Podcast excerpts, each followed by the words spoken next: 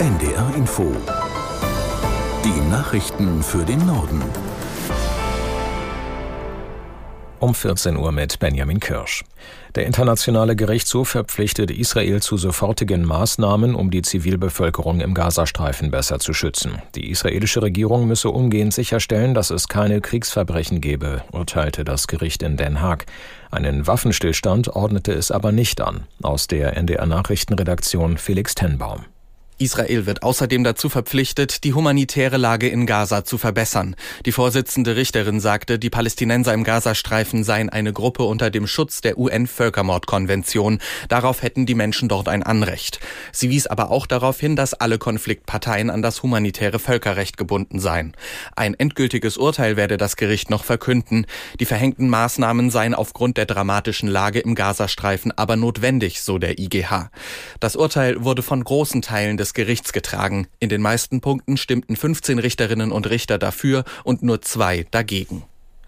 Die Deutsche Bahn hat 2023 so hohe Entschädigungen wie nie zuvor zahlen müssen. Die Kunden erhielten das Geld, weil Züge unpünktlich waren oder ganz ausfielen. Aus der NDR Nachrichtenredaktion Katrin Schirrwagen. Nach Angaben der Bahn hat der Konzern im vergangenen Jahr mehr als fünfeinhalb Millionen Entschädigungsanträge bearbeitet und seinen unzufriedenen Kunden die Rekordsumme von insgesamt 182,8 Millionen Euro gezahlt. Zur Begründung nannte das Unternehmen unter anderem die Warnstreiks, aber auch eine deutlich gestiegene Zahl an Reisenden, viele kurzfristige Baustellen und das Winterwetter im Dezember. Die Bahn erstattet für Verspätungen ab einer Stunde ein Viertel des Fahrpreises.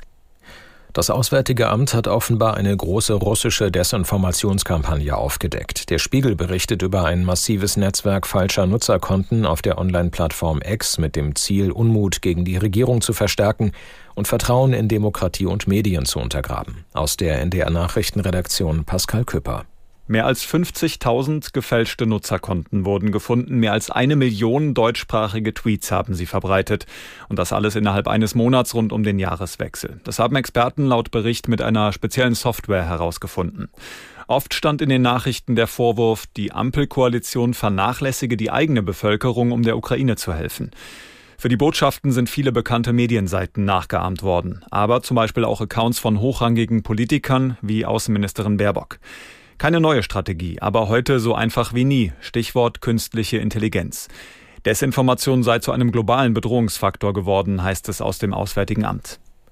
In Mecklenburg-Vorpommern protestieren Bauern wieder gegen die Agrarpolitik der Bundesregierung. In Rostock kam es laut Polizei zu Verkehrsbehinderungen.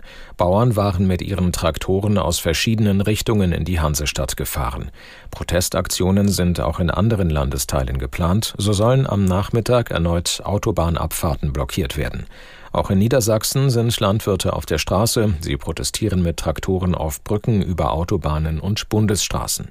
Landvolk-Präsident Henjes sagte, nach wie vor gehe es um den Erhalt von Steuervergünstigungen beim Agrardiesel. Das LNG-Terminal auf Rügen kann weitergebaut werden. Das Bundesverwaltungsgericht hat zwei Eilanträge von Umweltverbänden dagegen abgelehnt. Das Gericht teilte mit, die Entscheidung sei nach Prüfung der Erfolgsaussichten gefallen. Die Klagen gegen einen längeren Bauzeitraum seien voraussichtlich unbegründet. Die Verbände haben ebenfalls aus Umweltschutzgründen auch gegen den Bau der Pipeline geklagt, die das LNG-Terminal mit dem Festland verbinden soll. Darüber hat das Bundesverwaltungsgericht noch nicht entschieden. Jürgen Klopp tritt als Trainer des FC Liverpool am Saisonende zurück. Klopp hatte den englischen Club 2015 übernommen und wieder zu einem Spitzenteam geformt. Aus der NDR Sportredaktion Uli Schäfer. Klopp hatte mit dem FC Liverpool 2019 die Champions League gewonnen und 2020 die englische Meisterschaft, die erste seit 30 Jahren. Klopp wurde damit zur Legende in Liverpool, sowie zuvor als Meistertrainer von Borussia Dortmund und Aufstiegsheld bei Mainz 05.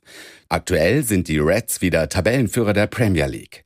Jetzt sieht der 56-Jährige den perfekten Moment gekommen, um Liverpool am Ende der Saison Goodbye zu sagen. Er brauche eine Pause, die Kräfte ließen nach, sagt Klopp zur Begründung. Das waren die Nachrichten.